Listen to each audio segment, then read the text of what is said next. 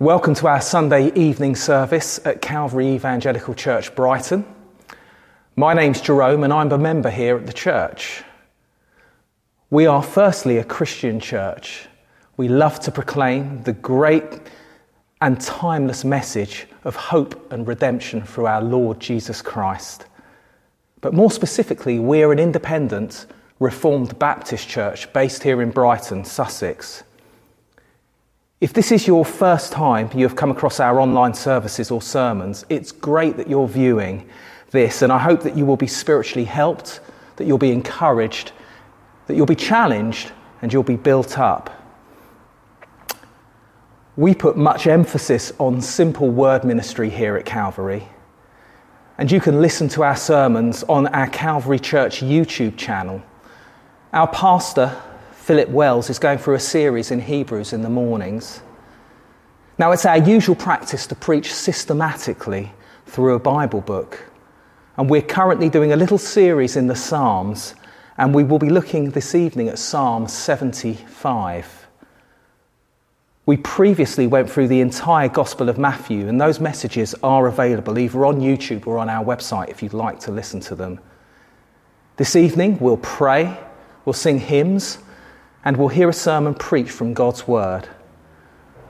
But before we look at tonight's psalm, let's still our minds and hearts and focus on the Lord in prayer.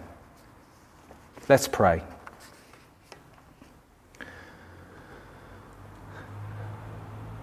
Father in heaven, we bring our praises and our thanks to you as the one who is near to us the one who we can call upon in truth. And we thank you, Lord, that you are gracious and merciful, slow to anger and abounding in steadfast love. You uphold us, Lord, when we're, when we're falling, and you raise us up when we're, when we're bowed down. We so need you, Lord, at this time, this time of difficulty where many of us are depleted, struggling, and wearied.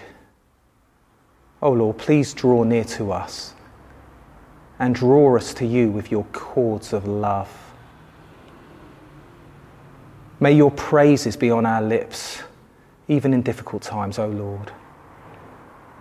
May we ascribe greatness to you, our God and our King.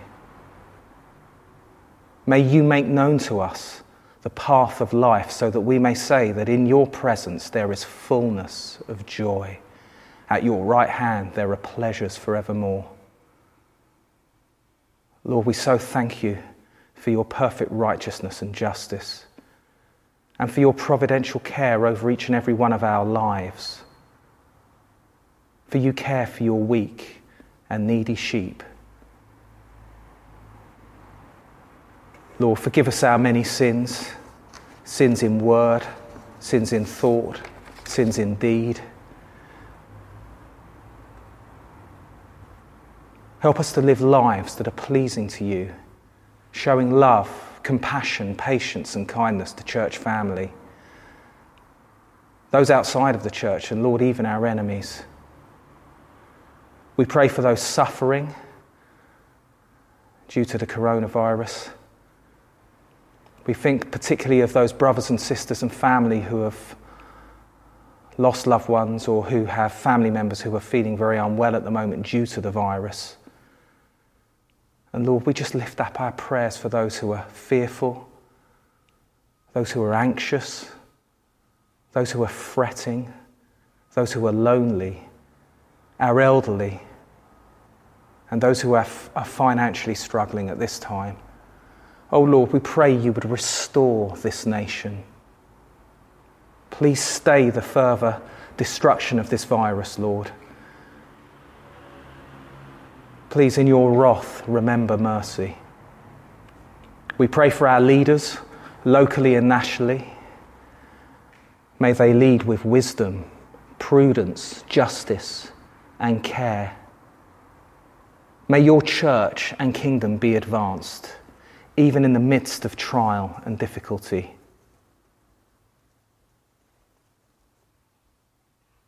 And may we see revival in this land.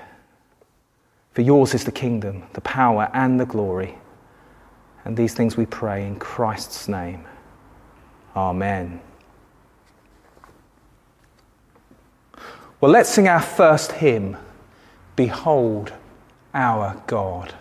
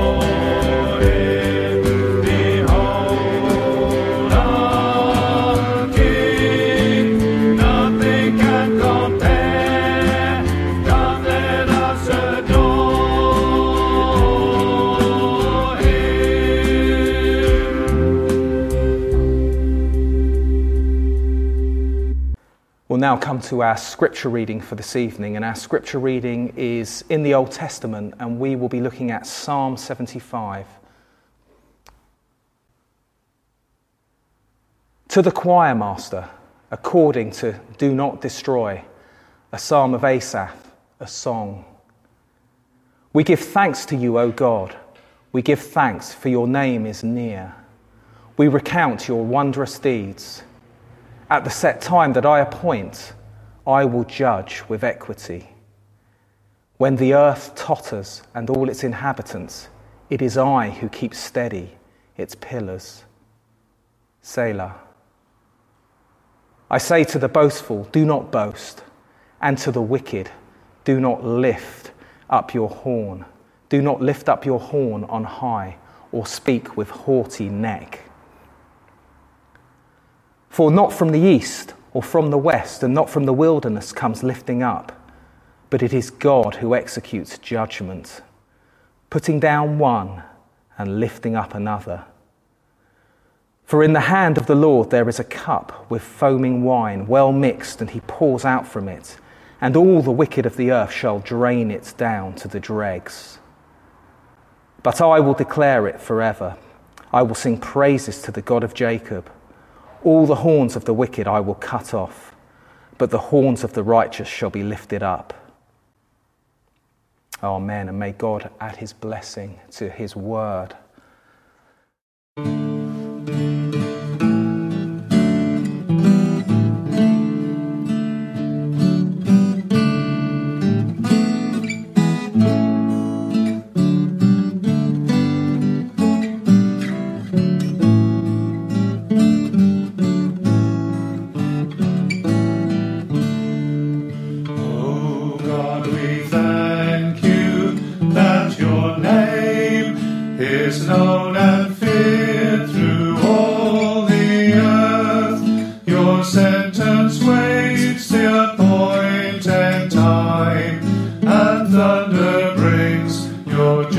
We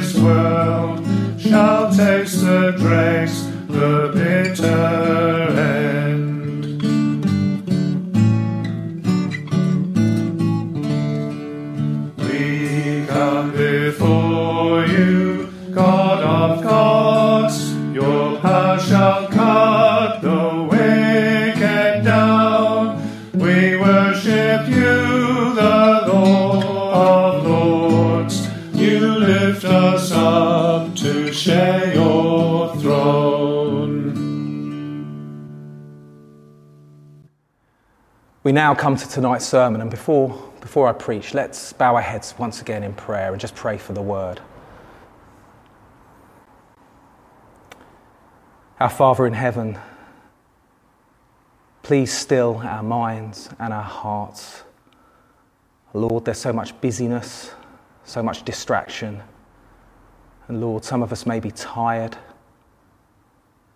And Lord, we just pray that you would illumine our understanding as your word is preached. Lord, may we hear you speaking to us through the power and the working of your Spirit.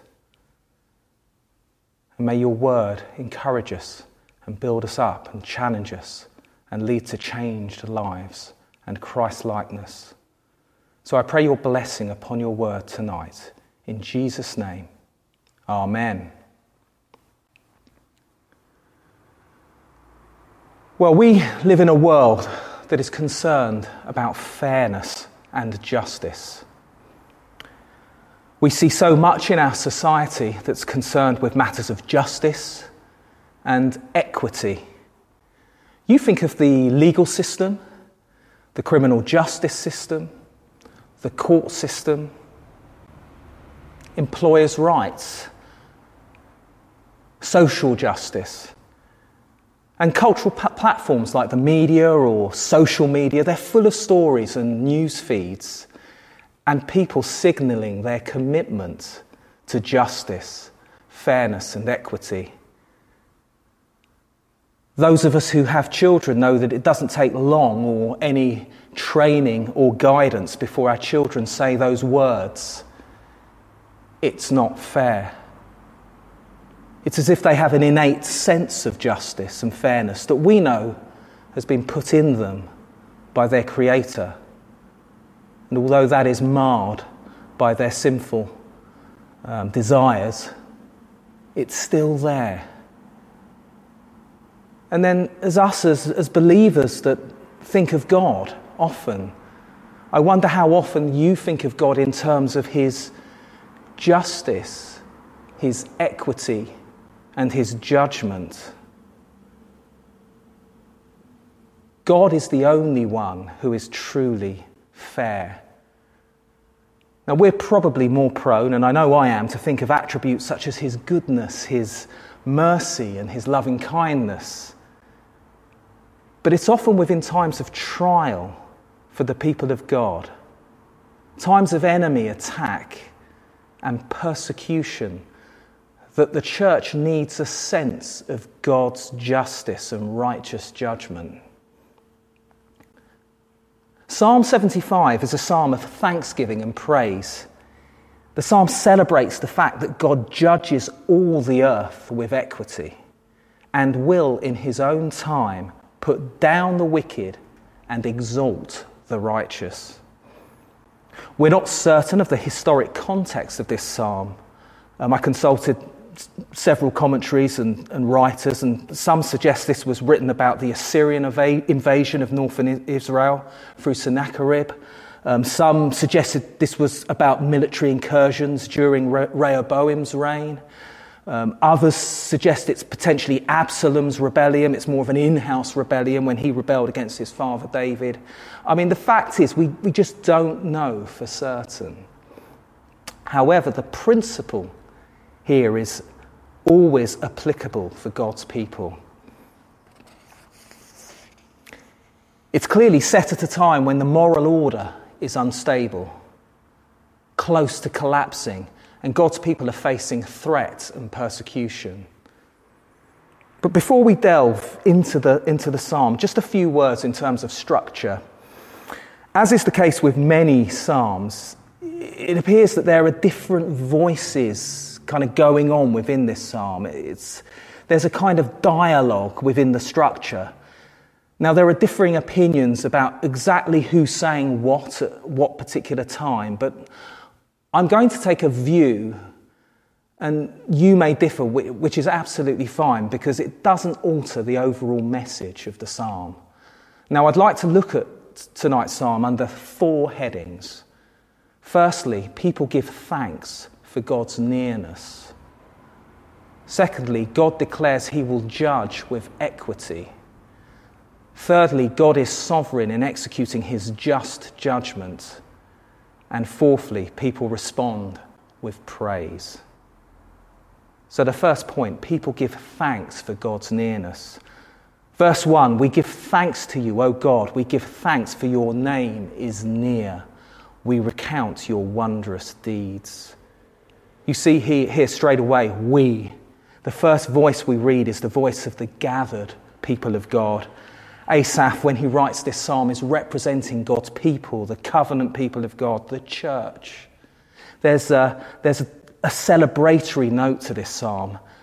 Um, some have called it a hymn. Um, this is a call for the gathered people of God to give thanks and give praises. Now, some versions say praises. I think the NIV says praises. The general meaning is the same it's one of thanksgiving. We see the corporate thanksgiving of the congregation of God's nearness during a time of trial. Well, you may be thinking, well, hold on, it doesn't say that. It doesn't say God is near, it says his name is near. Name represents all God has revealed himself to be his attributes, his perfections, his being. Now, for us, names don't necessarily carry the same significance as they did in Bible times. Uh, a name nowadays is more, is more or less a means to identify someone or classify something. But names had incredible importance in Bible times. It tells you who someone is. And in this case, it tells you about God in his reputation and his covenant promises to his people. Joel Beeke surveys the biblical data concerning God's name and he identifies the name of the Lord as his glory. The name of the Lord is the object of prayer and worship. His name encapsulates what people learn about him from his gracious works. God's name is his very nature. His name defends his people. His name saves them. His name is holy and is his very presence to judge and to deliver.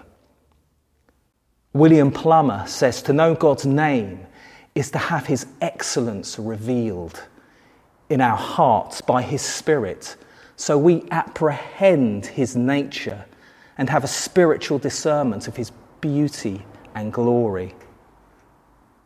Now, it's interesting that God, the word for God used here is the word Elohim. This name describes God as the one who is full of majesty, full of power, full of strength, the one who is to be feared. Geerhardus Vos says that the name Elohim signifies the plenitude of power and majesty that there is in God. Thanksgiving is born out of awareness that this great, majestic, awesome God is near and he is always there as the perfect and just judge to vindicate his people. This is the basis for their thanksgiving, and it should be the basis for our thanksgiving. His wondrous works declare that he is near. The acts of God evidence his presence among his people. Theologians speak of the immanence of God, meaning the closeness of God. And this is why the God of the Bible is so great. Pagan philosophies, other religions, they devise a God who is all immanence, a God where he's so close, or gods that are so close that they're almost merged into their creation and they become part of the creation. There's no distinction. Or other religions devise a God that is so immanent, that God is so distant, there's no communion, there's no communication, just all transcendence. Whereas the God of the Bible, the one true God, is both immanent and close while maintaining distinction and transcendence. And he has revealed himself to us through his word. The way we know of God's presence is primarily through his word, as they would have done. We have his trustworthy, written, and infallible word to guide us in trials. Now, the psalmist goes on to say that we recount your wondrous deeds. Can you see here the importance of recounting um, telling or declaring again the wondrous deeds of God. What are these wondrous deeds? Well, most likely these were the mighty acts of God when He redeemed His people in time, in history. We think of the plagues in the time of Exodus, taking Israel through the Red Sea. You think of the crossing of the Jordan River under Joshua's leadership you think of the walls of Jericho coming down. You think of all the defeated enemies in the times of the judges and under Gideon, and God's providential hand sustaining and keeping and protecting and fighting for his people. Now, they may also be recounting a recent great deliverance. Now, when we gather, we declare and we recount God's marvelous and wonderful deeds through his word preached, through the sacraments, through our t- testimonies as God's people, and through prayer. Each of these is shaped by the word of God. As I was preparing this, particularly during these times where we're not gathering, it just made me realize the importance of being the gathered people of God coming together and giving thanks for his blessing in our lives. And how we miss, we miss being together and worshipping as a corporate body. This is good, and this is, this is a substitute, but it's not the real thing. It's not the same. Thanksgiving is such an integral part of who we are and what we do. Now, we can do that without gathering, but there's something so important about when we do gather and we long, we just long for that day that God's people can come back together and give our thanks. But even in these trying times of COVID and much upheaval, are we giving thanks to God for His name is near? His name is near to us because we are His covenant people. We're His church. My second point is uh, God declares He will judge with equity. Now, the voice in this section is God speaking. Asaph is here representing, or, or, God is speaking through Asaph, and God declares at the set time that I appoint, I will judge with equity, in verse 2. It is in His time. God will judge the wicked at the time that He appoints. It's not our prerogative to set the time or to seek vengeance. God deter- determines all that happens, and He has set a time for people's uprising and downfall. He works all things according to His perfect timing, and He always honours His appointed time. Now, we often want to set the agenda. We want to advise God on the best time uh, but if you think about the, the, whole kind of um, the whole panorama of redemptive history and think of Christ's coming, Christ's first coming was determined by God. That was hidden in the secret counsel of his will. The time of his second coming is appointed by God. And it's not for us to pry into. God knows the set time of all these things. Now, even Christ in his hum- humanity, he didn't know the appointed time of his second coming. He didn't know the day or the hour. This means we can rest. We can rest in the knowledge that God, God will, uh, He will honor His appointed time. It helps us to persevere with patience and focus on our responsibility, knowing God in His own time will raise us up it helps us in those times that, that, that Mark spoke of last week, where, where he was preaching about in Psalm 74 that cry of, How long, O God? How long? And how often is that our cry? Why are you taking so long? But we also learn here that God shows incredible kindness and patience to a world that largely hates him and rejects him. You think about it. His, his patience is, is so vast, it's so immeasurable. He has set a time. His is, patience is ultimately to accomplish his plan to save sinners, and he's not in a rush. His kindness leads to repentance. I recall those years that I was utterly lost. I was lost in my sin, and and the years were just slowly going by. And I'm so, so grateful God didn't act according to the kind of timescale that I'm prone to, to, act, uh, to want with people. His timing was perfect, it was right, it's God's time. And even during this most distressing time of national crisis, we see God's mercy and we see his patience and common grace. He's upholding the fabric of society. And that takes us to our next point. God goes on to declare that I will judge with equity.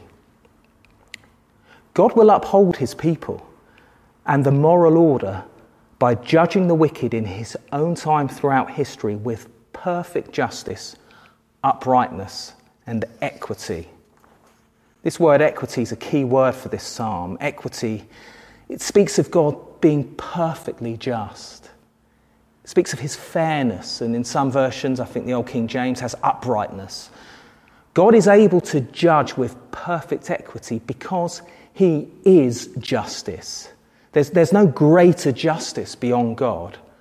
And, and, and, when we think of God and when we think of his attributes, it's, it's important that we don't think of him as just a, a bit of mercy and a bit of love and a bit of wrath and a bit of righteousness and a bit of holiness, and they're all kind of mixed in, and then the finished product is God. No, God is all his attributes in their infinite fullness.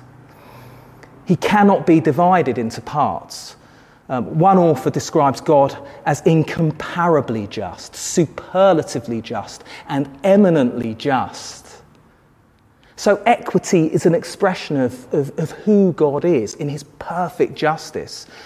Joel Beeke uh, again says that the word group used for equity or uprightness carries the literal idea of being straight. Straight as opposed to being crooked or distorted. It's, it's like a road that takes you directly and easily to your destination. I remember holidays in France where you used to drive on those really long, straight Roman roads. Well, we, we live in an unsettled and turbulent world as they did. And it's during times like this that we look around and we may be easily shaken. And we may question God's equity and justice. We have anti Christian regimes and worldviews. In parts of the world, there's persecution. There's agendas and powers that are militated against the church.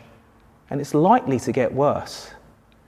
Yet, in all the upheaval, all the moral declension and tumult, God goes on to say, It is I who keep steady the pillars in, in verse 3.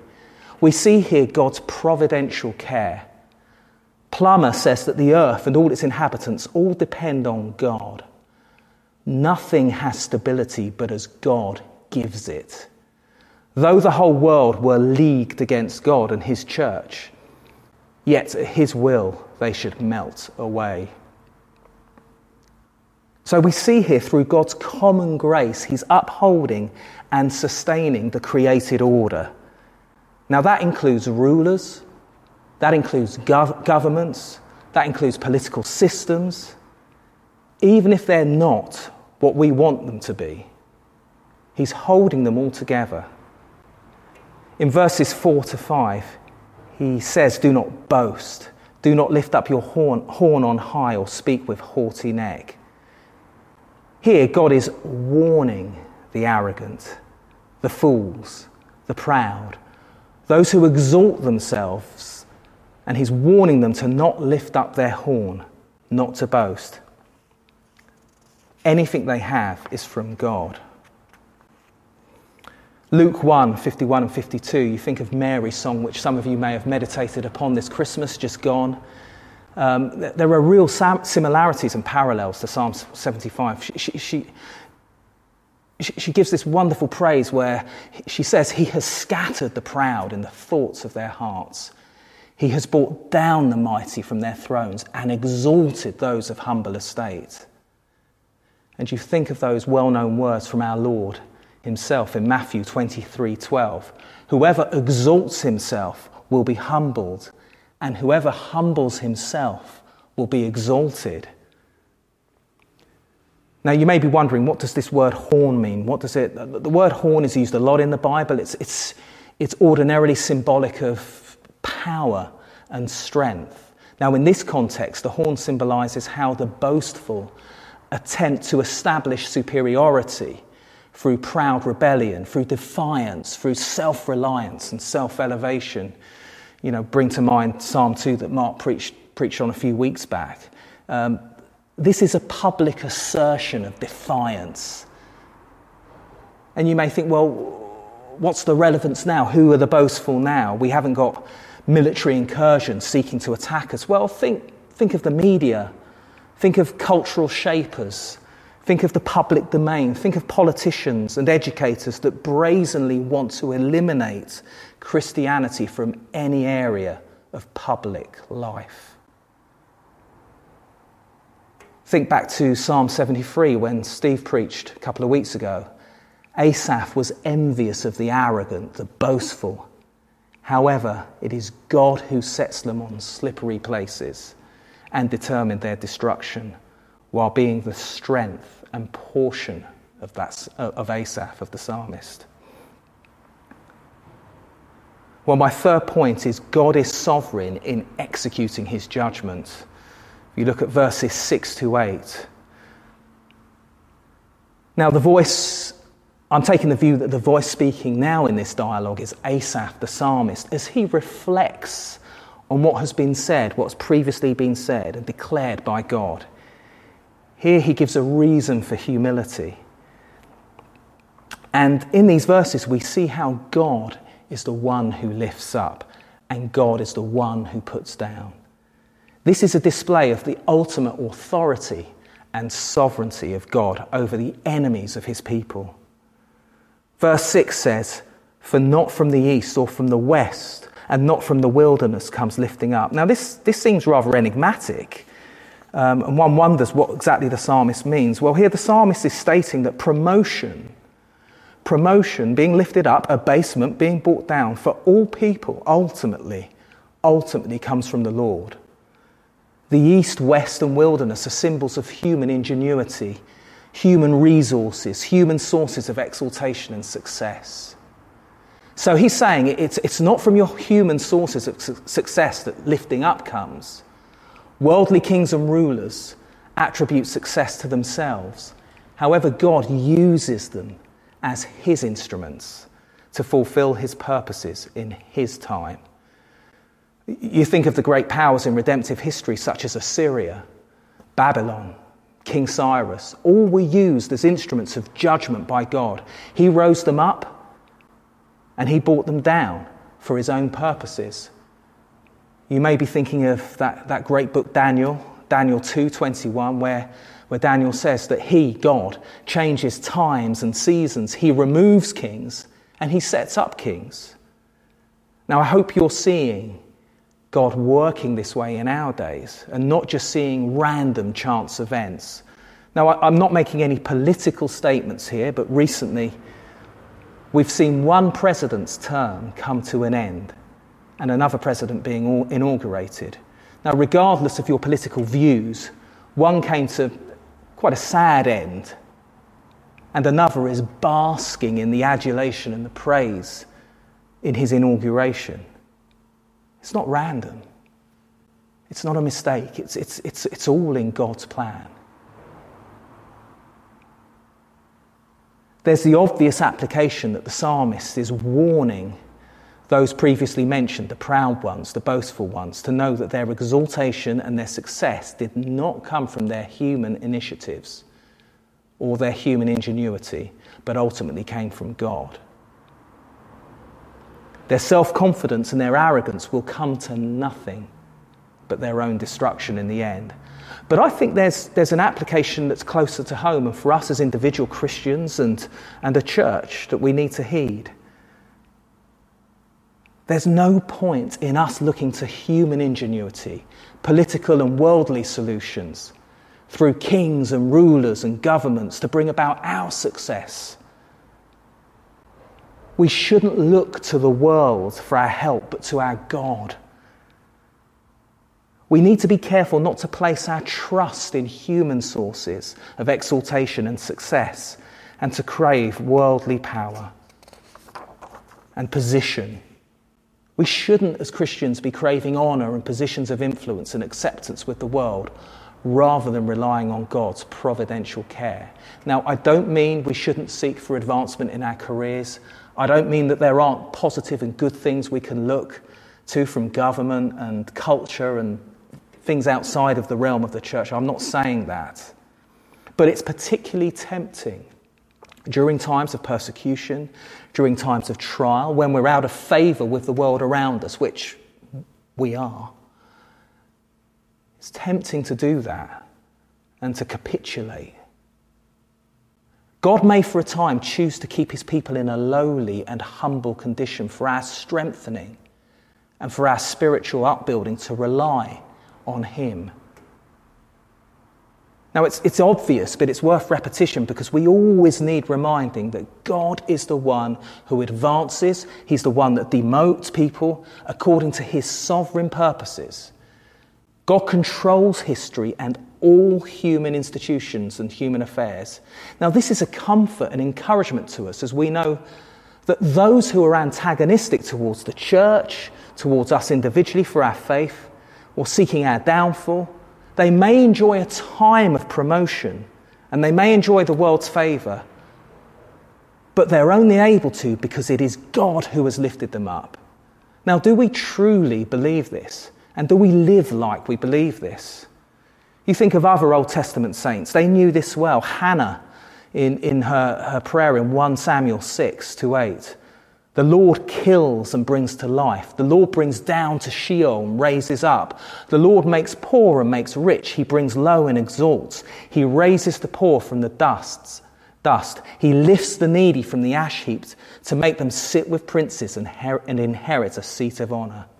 For the pillars of the earth are the Lord's, and on them he has set the world. Sounds familiar, doesn't it? Very similar to this psalm.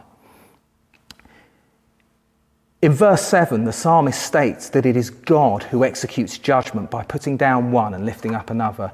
I think here we see God judging throughout history, raising up and bringing down. However, there will be a great culmination and final, definitive judgment.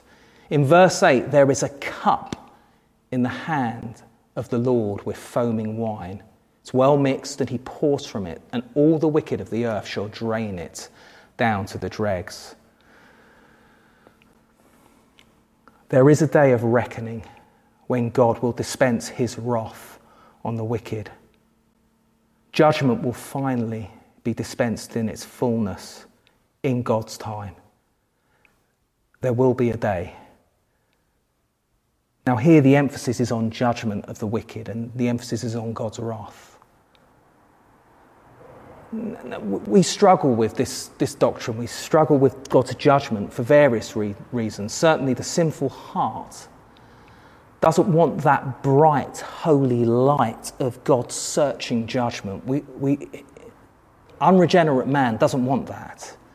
As fallen human beings, we struggle with the idea of authority and accountability. And we, we want as much autonomy and freedom as we can. Well, Judgment and authority go hand in hand. The one who has ultimate authority has the prerogative to judge. But I think often people question God's fairness and his justice, his equity. If God is infinite majesty and we are accountable to him, judgment is necessary for him to be who he is in his justice and righteousness. Now, we, on a human level, we, we recognize the need for human judges to adjudicate in earthly matters. We, we hold judges in high esteem, and rightly so. But we must remember they are sinners. They're very educated and uh, well, well trained sinners with minds and capacities impacted by sin. And the fall has impacted their ability to make decisions. But they still make decisions that are life altering. They often have evidence and information that can be partial. And as human beings, we entrust them to judge, and we need them to.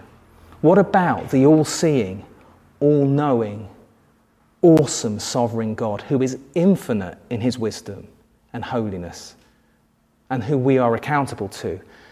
God's prerogative to judge is who he is as our sovereign. He would not be God if he did not exercise his judgment. This cup full of wine is a symbol of judgment and wrath.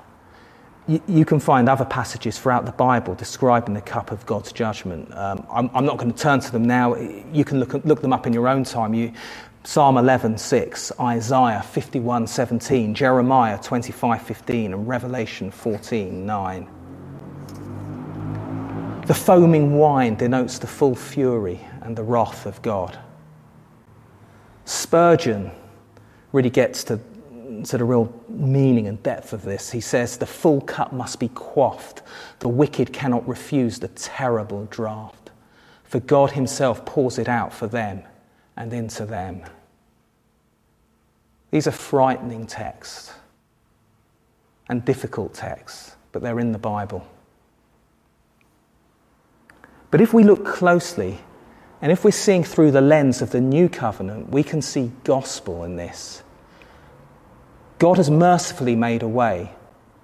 Now, I hope your mind is going somewhere in the New Testament. It's likely to be going to a garden and to our Saviour, to Gethsemane and Christ's prayer My Father, if it be possible, let this cup pass from me.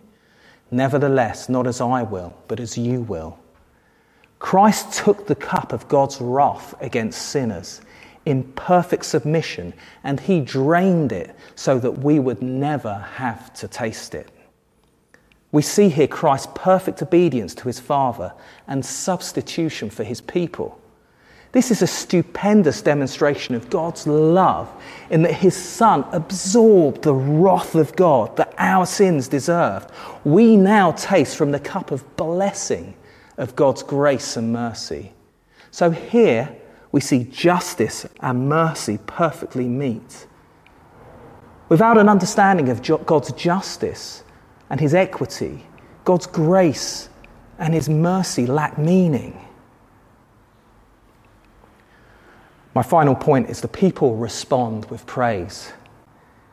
Now it appears that in verse 9 and 10, verses 9 and 10, the, the voice changes again. And, I'm taking a view that here we have the gathered people of God responding to all that has been said. Now, you may differ and you may think actually this is just a continuation of the psalmist. There is some question about whether it is God speaking in verse 10. I tend to think it is. Some suggest it could be Israel corporately. Um, verse 9 states, But I will declare it forever. I will sing praises to the God of Jacob. What a fitting response to all that they have heard. They bring praises and adoration. They're exalting the covenant God of Jacob. These praises include both declaration and singing. And, and, singing in gathered worship is a form of declaration of the truths and wonders of what God has done in our salvation. The members of the congregation, they devote themselves, they, they pledge themselves to a life of faith and commitment to worship and serving the living God. They do this rather than self seeking, rather than looking for advancement and promotion. The words in verse 10 All the horns of the wicked I will cut off, but the horns of the righteous shall be lifted up. Repeats this wonderful reversal, this reversal that God will perform by cutting off the horns of the wicked and lifting up the horns of the righteous. We see throughout the psalm the two people groups that Steve spoke of way back in Psalm 1, don't we? The wicked and the righteous. People of God, are we exulting in the fact that we have seen this wonderful reversal in our lives and the lives of those around us through the grace and mercy of God through Jesus Christ? God has not only lifted up the horns of the righteous, but has lifted a horn of salvation in Jesus Christ, as Zechariah prophesied in Luke. Let us sing with passion and joy about this equity, this justice of God, and His mercy through our redemption as His righteous people. Let's pray.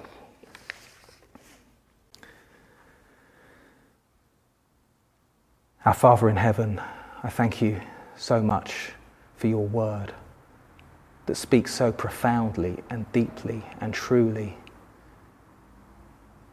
And I pray that you would apply this word to our hearts and that we would be changed by this word and strengthened, knowing that the living God has been speaking to us. Bless us all as we go into our weeks, Lord God. And may you go before us and surround us with your love and with your equity and your justice and your greatness. These things we pray in Jesus' name. Amen. Our last song this evening is How Great is Our God.